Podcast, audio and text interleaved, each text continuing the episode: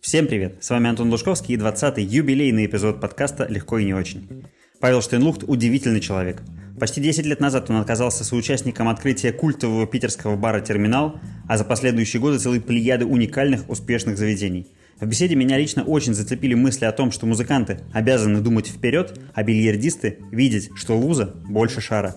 Поехали. Паш, привет. Привет. Ты только что вернулся из отпуска. Ты был в Португалии. Коротко. Очень коротко, буквально неделя или сколько там у тебя было?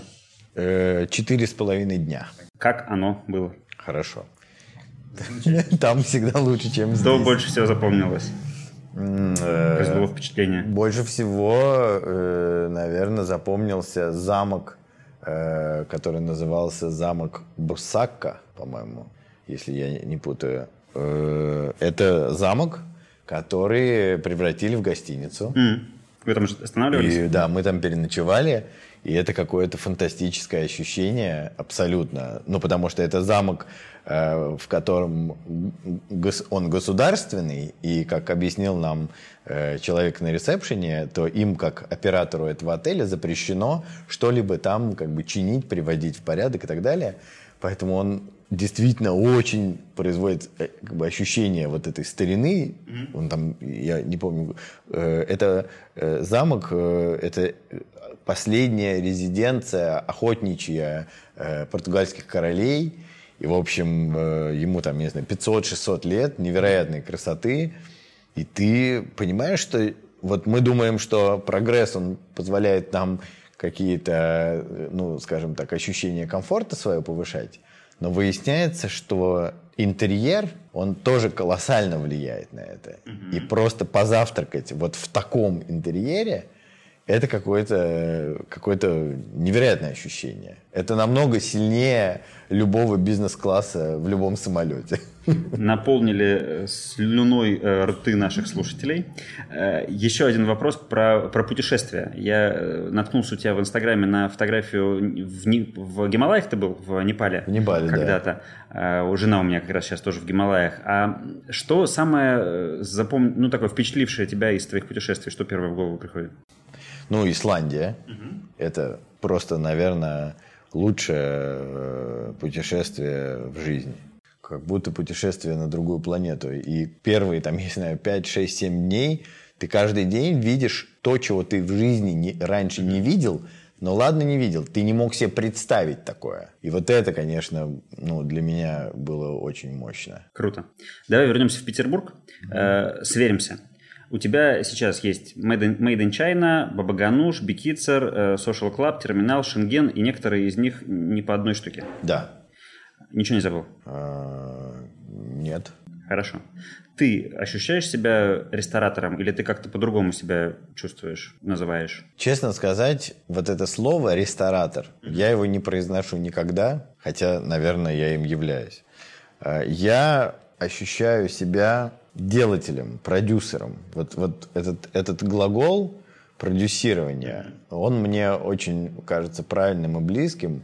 Это что-то среднее между способностью, природной предрасположенностью и э, наработанным очень большим количеством ошибок, наработанным опытом и способностью, опять-таки, этот опыт аккумулировать. Потому что э, я, ну вот, если говорить, например, про поваров, это очень ярко видно, э, когда, например, есть какая-нибудь кухня мощного шефа. Ну, скажем, не знаю, отель, пятизвездочный отель, который может позволить себе привести мишленовского шефа. Да?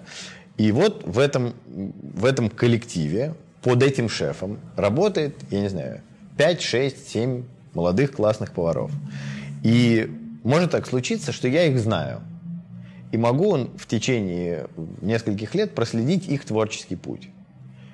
И парадоксально, но как вот, э, если говорить про... Ну, хотя с вузами примерно то же самое. То есть учатся все одному и тому же у одного и того же. Но когда они выходят оттуда, то один показывает просто какой-то космос, а другой показывает очень средние результаты и как бы среднее творчество и так далее. А по сути разница лишь в том, насколько они тот и другой развили в себе способность впитывать и перерабатывать, и анализировать. Да? То есть э, есть повара, которые ходят, и куда бы они ни пришли, они говорят, ну так, так, там, средненькое. Ну, я ел там, причем это могут быть визиты в абсолютно супер успешные проекты, которые намного успешнее, чем то, что делают они. Но они при этом говорят, ну так, не очень. А есть повара, которые ходят, смотрят везде и пытаются как бы все в копилочку собрать, чтобы потом скомбинировать какой-то свой классный э, продукт. Да, я стараюсь смотреть, впитывать. У актеров то же самое, мне кажется. Актеры тоже очень от каждого режиссера, от другого актера подглядывают какие-то вещи. Они, ну, у меня есть много знакомых актеров, которые говорят, я учусь на улице. Я просто смотрю за людьми, и это бесконечный источник информации для меня самого. И я, как бы, я считаю, что вот как бы, то, чем я занимаюсь, я аккумулирую. Когда я куда-то езжу, я смотрю все время, везде.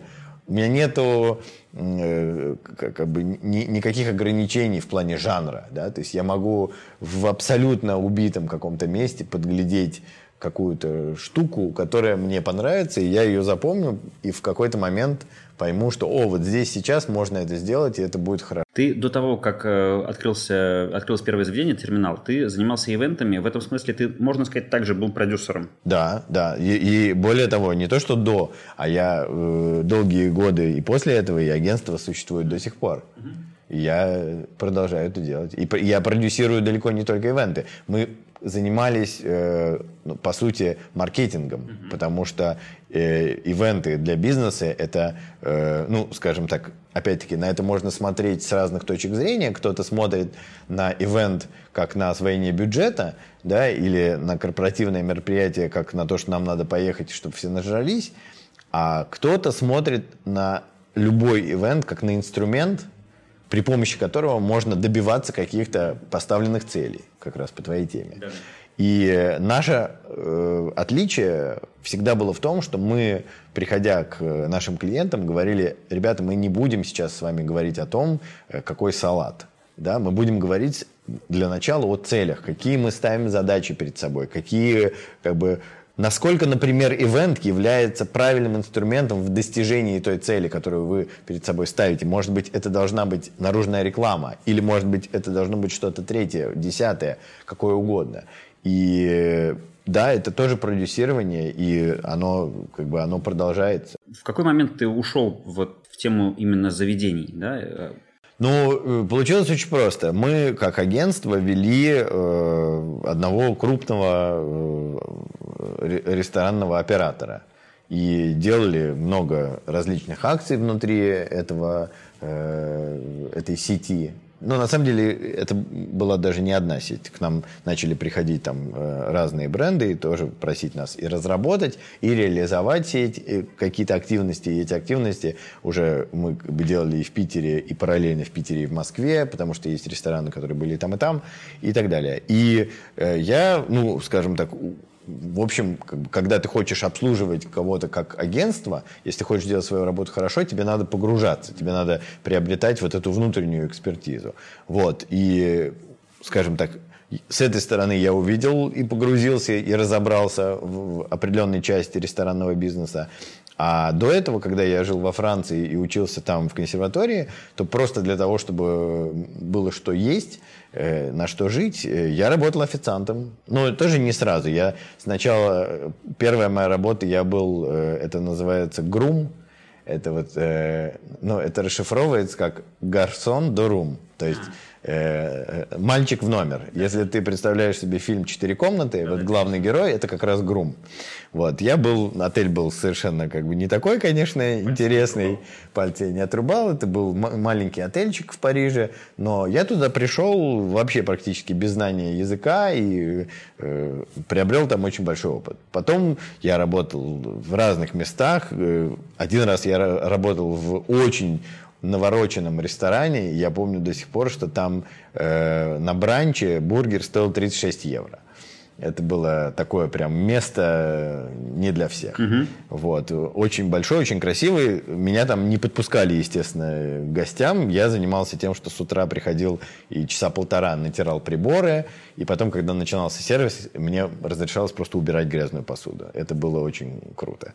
Вот. Э, Ну и там постепенно я как-то рос, развивался. Естественно, как бы уверенней э, говорил на языке. И последнее место работы я уже был полноценным официантом в центре Парижа, недалеко от э, площади Сан-Мишель, там вот есть остановка Одеон, и там прямо был как бы мощнейший сервис, дикий темп, куча народу, э, ну, ресторан, не сказать, чтобы он был какой-то э, fine dining, да, это был такой casual абсолютно как бы ресторан с э, кучей опыта, приобретенного там различных ситуаций. И, конечно, огромное количество этого опыта я привез сюда и, в общем, через много лет, потому что я вернулся из Франции, это был 2000, конец 2005 а, ну, сезона, вот, а э, первый проект «Общепит», если это можно так назвать, да, бар, терминал-бар на Рубинштейна мы запустили в 2010 году. Ну вот, а потом уже начали появляться рестораны. Слушай, ну смотри, из всех э, заведений, которые ты открыл, не закрылось ни одного. Это, э, Пока да. это не то, что не попадает в статистику, это вообще какая-то уникальная совершенно история. Ну, потому что статистически... Нет, ну, я- есть ребята, у которых тоже так, но Как? Почему? В чем вот секрет? Я помню, э, когда открывался терминал, ты говорил, что там две самые дорогие вещи – это стойка, э, такая деревяха Да, была да, очень хорошая, хорошая память. и кофемашина, по-моему. Да, все так. И я помню, что еще кто-то рассказывал, что успех терминала в том, что там какая-то очень четко налаженная схема учета бутылок, остатков и так далее. Но может это уже какие-то слухи. это слухи, это полная ерунда. Ну там как бы, ну там была схема, но не сказать, чтобы она чем-то принципиально отличалась от э, схем, которые используются в других барах. Нет, схема успеха терминала как бы на его старте была в том, что хозяева стояли за стойкой. И эти хозяева, это как бы я, я за стойкой там в основном улыбался, и был там очень мало, а в, в регулярном режиме там был, э, были мои партнеры. Но вообще генерально как бы история с терминалом, она такая, э, меня по большому счету случайно туда затянуло, потому что мой партнер Илья позвонил мне, э, потому что им нужен был инвестор, им не нужен был партнер как бы в полном смысле этого слова, им просто деньги нужны были. Вот. Но тут, и я сказал, что окей, да, мне интересно, и я дал заработанные, собственно, в агентстве деньги, но потом, когда мы начали строить, и когда началось, э, как бы начался уже процесс, то в силу своего характера я не смог стоять в стороне, когда я видел, что что-то происходит как бы не, не максимально классно, да, и- или вообще не классно. И я, естественно, э, как бы включался и начинал там участвовать, решать э, различные вопросы, и таким образом меня затянуло в это во все. Вот. А в плане того, что мои проекты не, пока, пока еще да, не, не закрываются, наверное, одна из причин в том, что есть какие-то веры у каждого человека. э, и у меня был интересный опыт в жизни. Я в конце школы очень много играл в бильярд. Очень много Русский? во все. Э, И русский, и пул, и, ну, как бы делал это на профессиональном уровне, на городском. И э, поскольку я учился в консерватории, то консерватория участвовала в межвузовском э, чемпионате, и в один из э, турниров мы обыграли команду Лесговта, для которых это их профессия. А мы музыканты, которые просто ходят играть в бильярд, но мы в бильярдной проводили, видимо, больше часов, чем они. Э, Что, конечно, не было очень хорошо как бы, с точки зрения музыки, но нас как бы это увлекло. И э, как раз касательно русского бильярда, э, там есть свои внутренние такие ситуации и законы. И я э, ходил и подслушивал тренера, который преподавал в Лесговте, и он сказал замечательную вещь, что кому-то из своих студентов, что ты, вот если посмотреть глазами, то кажется, что луза меньше, чем шар. Поэтому если ты не будешь, не натренируешься до такой степени, чтобы на 100% знать, что ты попадаешь, то если ориентироваться на просто на, на как бы верить своим глазам, то ты будешь промахиваться, потому что у тебя будет там дрожать рука, и вот это микрон вот этого сомнения, а может быть я не попаду, он будет приводить к тому, что ты будешь не попадать. Потому что зазор, ну вот эти миллиметры, они, ну как бы, это, это очень мало. То есть ты, открывая Social Club, в котором мы сейчас с тобой сидим, на пяти углах, э, в новом совершенно формате, ну, такого, наверное, не было заведения до этого, э, ты, тем не менее, знал, что оно будет существовать ну, вот так? И, и, тут вот давай я тебе расскажу про бильярд. Значит, э, история в том, что, во-первых, надо знать, да, что ты можешь попасть. Это первое. А второе знание, которое очень нужно, когда играешь в бильярд, это то, что даже если ты проигрываешь 7-0, ты еще не проиграл. Миллион, миллион примеров того, как люди, проигрывая 7-0, в итоге выигрывали 8-7. И в бильярде это э, исключительно вот на эмоциях. Потому что если, проигрывая 7-0, ты забьешь 2, 3, 4 шара подряд, то у соперника появляется вот это сомнение в том, что он может выиграть. И он начинает мазать, а ты начинаешь на этом кураже попадать и выигрываешь. И вот тут важно не только то, как ты заходишь на проект, а важно то, что ты как бы как ты анализируешь и как ты рассуждаешь внутри проекта. Потому что я не могу сказать, что все на как бы, все проекты, которые я делал, они запускались, и там сразу прям все вот колосилось, все было супер классно. Вопрос в том, как ты рассуждаешь, когда оно не классно. Ты можешь рассуждать, типа, да, все, мы выбрали неправильное место, неправильный концепт, ну, как бы надо сложить лапки, закрыть дверь и уйти. А моя логика в том, что я достаточно доверяю своей экспертизе теперь уже и своим силам, чтобы знать, что этот шар в лузу попадает. И если он у меня не попадает, значит, я ресурсы, необходимые для того, чтобы он попал, должен найти. Они у меня есть. Мне надо что-то поменять, возможно. Мне надо поменять, там, не знаю, свет, мне надо поменять меню, мне надо поменять шеф-повара, управляющего. Да? Но если я смотрю, я вижу, что это живое, моя экспертиза уже достаточно для того, чтобы утверждать, что оно имеет право на жизнь. Один из примеров таких – это э, ресторан «Шенген», который первые два года болтался э, в состоянии какого-то, в общем-то, операционного ноля и небольшого минуса, но мы не возвращали инвестиции вообще. И у нас был момент, когда мы встали в таком распутье, потому что даже если ты добавляешь, там, не знаю, по 100 тысяч рублей в месяц, это все равно неприятно, и главное, что это бесперспективно. Угу. То есть если системно что-то не поменяется, ты будешь просто всю жизнь туда носить. И, ну, как бы, как, и, как опыт и э, какой-то такой челлендж через два года существования ресторана, это перестает быть увлекательным – и мы с моим партнером Даниилом сели и подумали, что, что нам делать. И пришли к пониманию того, что мы верим в то, что это нормальная локация, что концепция у нас правильная, и что э, мы считаем, что главное, чего не хватает, это как бы определенного попадания с точки зрения формата кухни, предложения, качества, уровня и так далее. Дальше мы как бы приложили определенные усилия для того, чтобы именно этот компонент как бы вывести на новый уровень. И через, там, не знаю, я боюсь сейчас соврать, но, наверное, месяцев 8 мы были на первой строчке TripAdvisor, не заплатив ни за один пост. На первый. И в этот момент ты начинаешь верить в то, что ты знаешь, как сделать так, чтобы шар попадал в лузу. Это может быть даже как-то ну, как сказать, может быть, это такой капкан. Может быть, однажды я очень сильно облажаюсь из-за того, что буду верить в, в то, что я знаю, что я делаю. Но пока, как бы, пока еще верю. Ты э, очень вкусно как-то рассказывал о том, как ты любишь моменты старта проекта, когда появляется помещение, ты вешаешь на связку еще один ключ – Э, кучу вопросов, которые надо решить. Шаг до этого. Вот как ты вот понимаешь, что да, вот это вот зарождение чего-то нового, да, вот сюда ты пойдешь, вот здесь оно будет. Ну, это совокупность, э, во-первых, э, расчета, ну, потому что, безусловно, опять-таки, старость, она приходит, и количество сил, которые ты можешь вваливать в каждый проект, оно так или иначе становится Э, чуть меньше, в том числе потому, что проектов становится больше.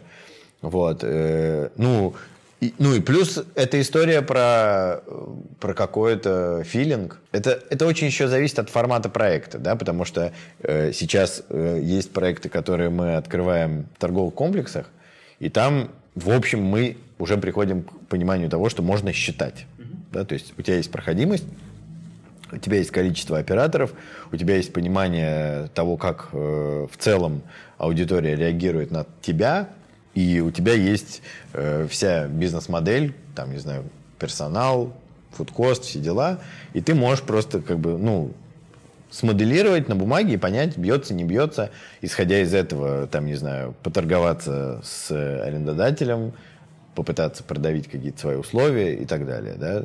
Э, опять-таки, я не могу сказать, что я не допускаю ошибок, э, ну вот, в частности, Э, мы не встали на Василиостровский рынок, не встали по совокупности, то есть нам предлагали, вот, но честно скажу, я не мог предсказать, что у них будет такой мощный старт. Посмотрим, что будет дальше. Но опять-таки наш расчет был в том, что мы хотим сейчас уже играть в долгую.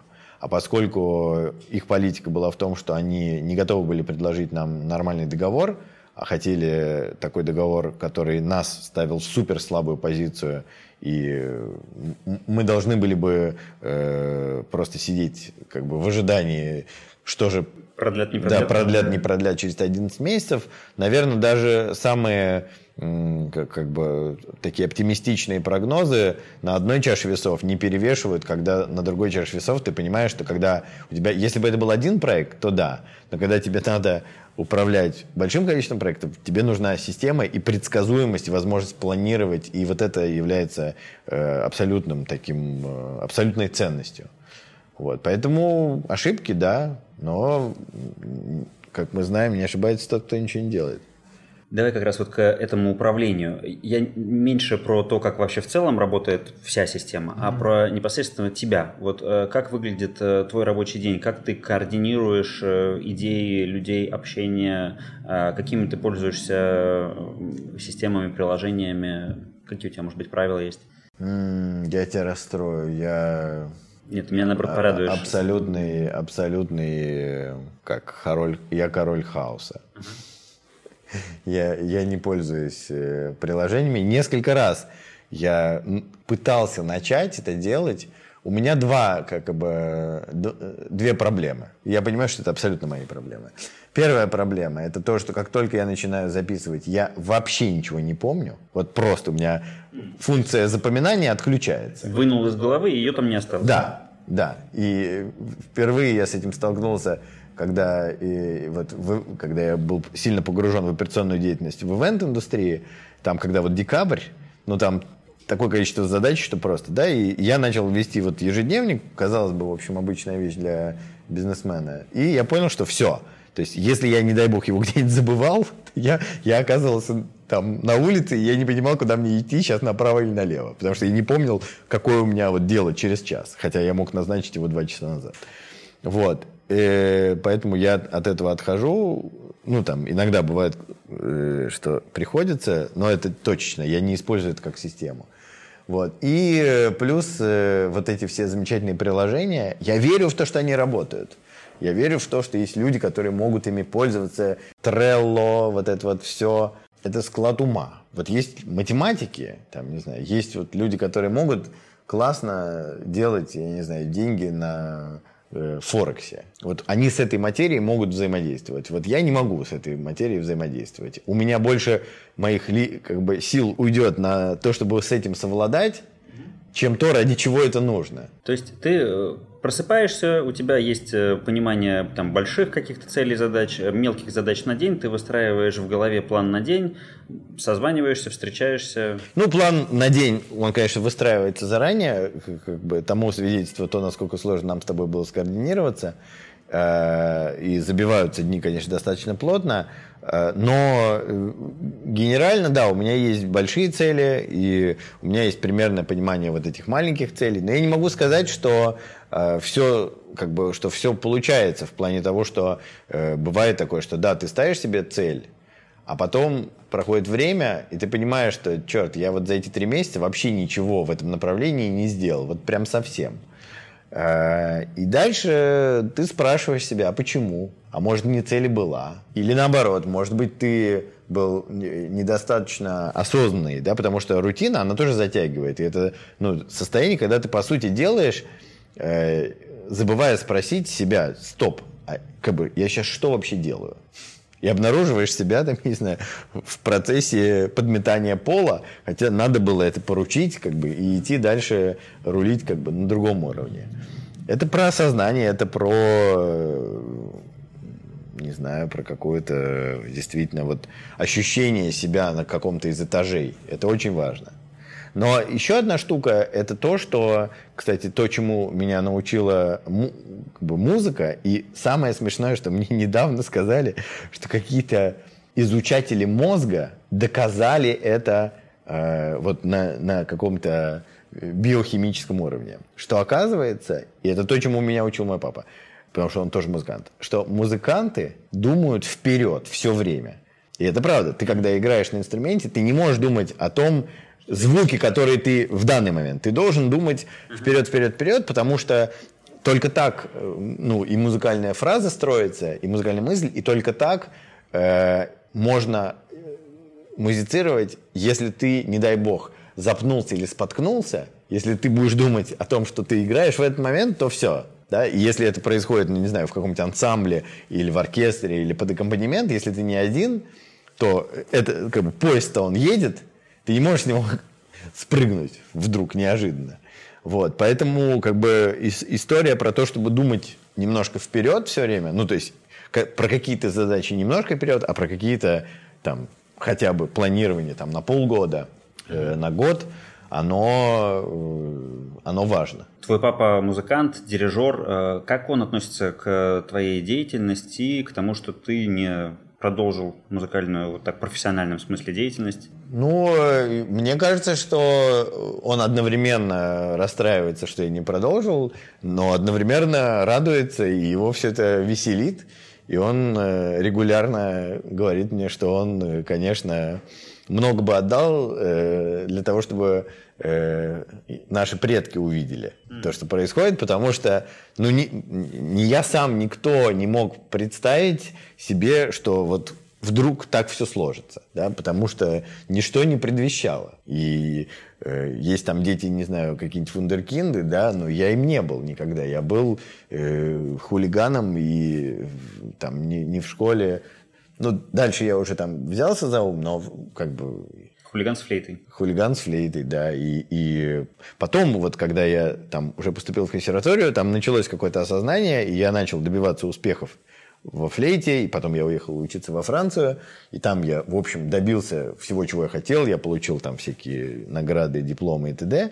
Но, вернувшись, я понял, что там сидеть в яме в оркестре я не хочу, а быть солистом, флейтистом это просто невозможно, и, ну, как бы, жить в, в режиме постоянного считания каждой, как бы каждого рубля – это не то состояние, которое мне симпатично, хотя бы потому, что я во Франции первый год жил на 140 евро в месяц. В месяц. У меня было жилье, которое мне предоставляла семья, в которой я работал, и там три или четыре раза я мог у них есть. Но в целом я был абсолютно стопроцентно нищим человеком, получавшим 140 евро, и этих 140 евро, понятно, что живя во Франции, в, Париже, их не хватает ни на что. А, это э, тебя сем- семья так отправила? Я, я сам Ты себя сам отправил, себя, да. Я решил, решил, могла все, тебя... Нет, естественно, нет. Для меня это было делом принципа. Я сказал, все, я как бы я уезжаю, я больше ни копейки не возьму. Я играл на улице. Вот ставил футляр, фигачил, как бы, ну, там, типа, плюс пять. Флейта – это инструмент металлический. В плюс 5 он очень холодный, пальцы коченеют. Но ты хочешь кушать, и ты играешь, и тебе кидают монетки, и ты понимаешь, окей, это такой этап. Не было э, никогда желания плюнуть, бросить, э, написать семье, чтобы они прислали денег, а ты потом выбьешься в люди, и нет, все будет в порядке? Нет, нет, вообще ни разу. У меня никогда не было, э, как бы, я как-то так устроен, я никогда не доходил до того, чтобы потратить последние евро. Угу. У меня всегда был какой-то за запас. Поэтому в этом смысле у меня было определенное там, спокойствие. Были сложные моменты. Мне был момент, когда мне негде было жить. Но тут семья, ну, наверное, они могли прислать кучу денег, но, короче, это было совсем... Ну, я разруливал, я верил, что, что, этот, что этот шар туда входит. И оно вот так вот. У меня один раз было, что я должен был уезжать сюда сдавать сессию, и у меня был, была договоренность с людьми, что я, возвращаясь через там месяц, живу в новой комнате, которую я буду снимать. В Париже дико сложно найти жилье, ну, если это не астрономические деньги. И я жил с этим знанием какое-то количество недель там и ничего и не искал, потому что мы уже договорились. И вот накануне моего отъезда раздается звонок, и они звонят мне и говорят, извините, планы изменились, мы не сможем вам сдавать. А как бы искать жилье в Париже, находясь в Питере, это просто невозможно. И это был, ну, прям катастрофа была. Я понимаю, что я вот должен вернуться, потому что у меня там обучение, а мне просто физически негде ночевать. И все равно разрулилось. Разрулилось. Вчера рассказывали историю про какого-то школьника, ну, в смысле, выпускника Вальдорфской школы, который отправился куда-то в Тулу или Тверь, а, и там не получилось попасть в гостиницу, и вместо того, чтобы разрулить эту ситуацию как-то другим вариантом, он пошел жить, три, три дня прожил в поле, потому что, ну, там птички цветочки, все нормально. равно. Все нормально? Ну да. Нормально. нормально. А я могу тебе сказать, что э, как бы как разрулилось, это самое смешное. Значит, ну, когда я вернулся, там у меня были знакомые, которые на какое-то количество ночей э, разрешили мне перекантоваться. Но дальше я искал и так, и эдак. И, ну, абсолютно, как бы, мне какая-то ярость брала, что эти люди, которые были даже знакомые знакомых, что они вот так меня подставили дико. И я сделал вещь, которую, в принципе, ну, наверное, если бы ситуация не, не была такой критической, я бы никогда в жизни не сделал. Я позвонил им и, и сказал, раз вы вот так меня, причем этот звонок был через полтора месяца, угу. они уже думать обо мне забыли. Я говорю, раз вы меня так дико продинамили, вы французы, вы парижане, помогите мне найти жилье. Елки-моталки. Реально. это было, это было каким-то таким с легким наездом. Я понимаю, что, ну, то есть, я бы на их месте, наверное, выслал. Они сказали, типа, ну, там мы поспрашиваем. Ну, ну так, как бы, как всегда это делают французы, очень аккуратно там, да, как-то так. Но, как правило, никто ни хрена потом не делает. Вот uh-huh. за это я люблю Европу, что, сохраняя лицо, по факту всем на всех вот абсолютно наплевать. Uh-huh. И каково было мое удивление, когда через неделю они позвонили и говорят, вот у нас есть одни родственники, у них, кажется, есть э, комнатка вот э, под крышей. Мансард. Да, да, да. И я в итоге стал жить в этой комнате за 0 евро. Это была комната 10 метров размером, в которой у меня было все. Но это тоже было, это опять невероятное. В Париже не бывает бесплатного жилья. Я год или полтора прожил в этой комнате. Там не было душа. Там, ну, как бы были всякие приключения. Но это бесплатный угол, кровать хулиган с флейтой из России выбил себе жилплощадь. Ну, она не была моя, меня пустили. Но все равно, это было, конечно... Так, у нас заканчивается время. Давай финальный вопрос про цель я все-таки задам. И три коротких конце. Окей. А, ты упоминал, что ты цели ставишь. Правильно я понял, что это происходит какая-то мозговая активность, ты где-то для себя это в голове нарисовал, ты нигде это не фиксируешь, не пишешь, но... Не, бывает, что пишу, бывает, что пишу, но такие большие цели, они в основном, да, они в основном в голове, их не так много. Они как? Они как картинка, они как текст, как образ, что это? Бррр. Ну, что-то, что-то как картинка, что-то как, э, ну, знаешь, там, я не знаю, если... Э, нет, наверное, все, все что угодно можно как картинка. Э, не, ну, например, бывают цели, когда ты понимаешь, что, окей, там, я бы хотел через там, год выйти вот с этого уровня операционной деятельности на другой. Угу. Наверное, это можно визуализировать. У меня это на уровне ощущений, когда я понимаю, что я там, не знаю, этот декабрь за весь месяц спал там 20 часов, я так больше не хочу. Хочу в следующем месяце как бы спать ночью в декабре. Угу. Цель? Цель. Не всегда получается, что как бы она э, происходит тогда, когда ты запланировал, но, в общем, я могу сказать, что тот режим жизни, в котором я жил, когда я вот был по уши в агентстве, и тот режим жизни, в котором я сейчас живу, это, ну, как бы, это на уровень лучше. На уровень лучше в соответствии с тем, как ты захотел. Да, что тебе дает энергию? Откуда она у тебя берется? Что ты делаешь для того, чтобы ее восстанавливать? Не знаю. Я, ну, как бы восстанавливать энергию... Ну, вот я знаю, что есть люди, например, которые ходят в спортзал, и я не могу спортзал, мне очень скучно. Мне Э, мне всегда для того, чтобы физические какие-то действия осуществлять, мне нужна интрига, мне нужна игра.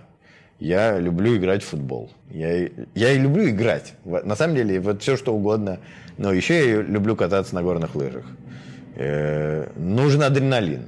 Вот, наверное, играть и адреналин. Потому что у меня в году есть две вещи, которые я стараюсь делать неизбежно. Я зимой очень, как бы, э, для меня важно съездить покататься на горных лыжах. Э, летом для меня важно сходить в поход на байдарках э, по речке с максимальным количеством порогов и максимальной сложностью, желательно предельной, к тому плавсредству, на котором я сплавляюсь. Вот это две точки в году, которые прям... Заряжают. Заряжают, да. Ну и в течение года, там, не знаю, футбол, э, когда есть возможность. Причем, ну, я, я играю ночами, потому что днем это работа. Вот. Э, ну, вот как-то так. То есть ты э, там декабрь, э, 20 э, часов ты можешь поспать за весь месяц, и когда есть возможность, ты не идешь спать, а ты идешь играть в футбол для того, чтобы восстановиться. Бывает, да, бывает такое. Ну, вот когда очень серьезная нагрузка, да, потому что сон, ну, я в целом, как бы мне важно спать, и я честно скажу, что я каждые выходные достаточно много сплю, потому что всю неделю сильно не, не высыпаюсь. Вот. Но э, иногда ты понимаешь, что тебе э, как бы сон, ну, он как бы восстанавливает какую-то часть, да, то есть у тебя голова начинает работать хотя бы и соображать более-менее нормально, но это не дает именно энергии, да, а энергия, она вот в какой-то физуха и адреналин. Три книги, которые на тебя повлияли, что в голову приходит? О, сложный вопрос. Я э, честно скажу, что я мало читаю. Вот э, если говорить про книги, то я мало читаю в сравнении с большинством людей. Я думаю, что это там... Ну, на самом деле, я мало читал еще до появления интернета. Теперь, э, когда есть интернет, и когда ты постоянно читаешь э, всякие ленты и вот это вот все, то книги прям совсем не получается. Но сейчас я читаю книгу, которая называется «Уловка 22». Она очень грустная. И я не могу сказать, что она на меня как-то влияет. Это просто дико грустно, и это вдвойне, втройне грустно, потому что это э, вызывает э, как бы ассоциации с тем, что происходит вокруг нас постоянно, и, в общем, это сложная тема. Вот, но вот я не могу тебе сказать, что есть какие-то книги. На меня влияли жизненные этапы, жизненные какие-то события мои. Э, там, я могу сказать, что часть моего какого-то внутреннего не знаю, лица сформировано фильмом «Братья Блюз». Это, это такой фильм, который как бы... Ну, это, это что-то, с чем я нахожусь в абсолютном резонансе. Я его посмотрел там 300 раз. И, и посмотрю еще множество. Он меня заряжает. Что-то еще из фильмов. Я вот, говоря о фильмах и тебе, у меня сразу вспоминается «Король рыбак», потому что я помню, ты мне как «Король рыбак» — это супер крутой фильм. Я просто преклоняюсь перед ним. Он мне очень нравится, но я не могу сказать, что он меня да, сформировал. Да, да. Я просто считаю, что это один из величайших фильмов, вот, фильмов, да. Э, я люблю такое кино, которое немножко сумасшедшее. Мне очень понравился недавно вышедший этот «Бёрдмен». Угу. Ну вот, вот э, он совершенно другой, но тем не менее. Ух, сложно сказать. Ну, мне в том числе очень понравился, казалось бы, слюнявый фильм «Один плюс один. Неприкасаемые». Я, Я считаю, что в нем есть какой-то шарм, и он не абсолютный, не абсолютная жвачка. Да нет, ну есть много классного кино, но вот именно, чтобы сказать, что оно меня как-то формировало, ну, то есть я чувствую переломы, когда у меня происходит вот осознание. Вот это знаешь, как э, многие люди, и у меня это было тоже так, э, когда учат язык, попадая в среду, то вот у тебя идет накопление. Сначала это шум, потом ты начинаешь э, почему-то вдруг вычленять определенные слова, еще не понимая их значения. А потом это Бац. было в э, странном фильме с Бандерасом «Тринадцатый воин» или что-то такое. Он сидел перед костром с варварами, и вот это вот по слову, по слову, по слову, а потом он И вдруг он понимает. в разговор. Да, да, да. Вот, э, вот у меня так происходит э, с формированием меня. То есть я, мне кажется, что у меня происходит накопление какого-то опыта, который сначала копится неосознанно, потом я начинаю вдруг как бы понимать и ловить себя на каких-то там паттернах, да, там поведенческих или еще каких-то. Э, начинаешь видеть повторяющиеся ситуации и то, как ты себя в них ведешь, и потом, как бы ты бац, и говоришь, так, стоп, а вот сейчас я попробую сделать иначе, и ты переходишь как бы в зону осознанной компетенции, mm-hmm. и дальше уже как бы... Хотя тоже бывает, сваливаешься опять. Не всегда. Но есть вещи, которые ты какие-то маленькие высоты завоевал и понимаешь, что да, все окей. Иногда как лестница, иногда как синусоида. Да, именно так, именно так. Давай сворачиваться. А, если у тебя есть э, какой-то не знаю, посыл, вот обращение, которое ты мог бы людям выдать, то ты можешь его сказать, можешь не сказать. Я пока тебе финальную фразу озвучу. А, спасибо тебе большое, во-первых, за время. Я получил большое удовольствие от общения с тобой. Желаю всяческой жизни и развития твоим детищам и их э, плодения, множения, чтобы развивались и радовали э, гостей и жителей нашего города. Спасибо тебе большое. А если говорить об обращении к людям, то, как ни странно, э, хотя, наверное, не странно, вот я взаимодействую с огромным количеством людей, так уж получается, и последние много лет э, так получается, что я сталкиваюсь с э, очень маленьким количеством реальных профессионалов. Это супер грустно. Я мечтаю... О... Я думаю, что, кстати, на это есть какое-нибудь обязательное историко-социологическое объяснение, э, со... не социологическое, а социальное. Mm-hmm.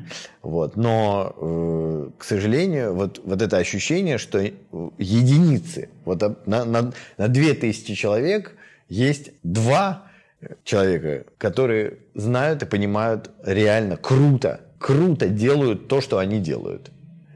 И это колоссальное счастье, когда ты такого человека встречаешь, что ты можешь ему довериться и так далее. Я, работая э, на кого-то, будь то работа в агентстве или будь то работа в ресторане, я пытаюсь создать такую, такую реальность, в которой люди будут понимать, что то, что я делаю, это профессионально. Угу. И это э, не ниже какого-то уровня, не ниже какого-то качества. И вот мне хочется нам всем пожелать, чтобы хватало эм, терпения, потому что это в любом случае терпение. И это в любом случае э, время, которое нужно потратить, сфокусировавшись на одном каком-то деле, на одном вопросе.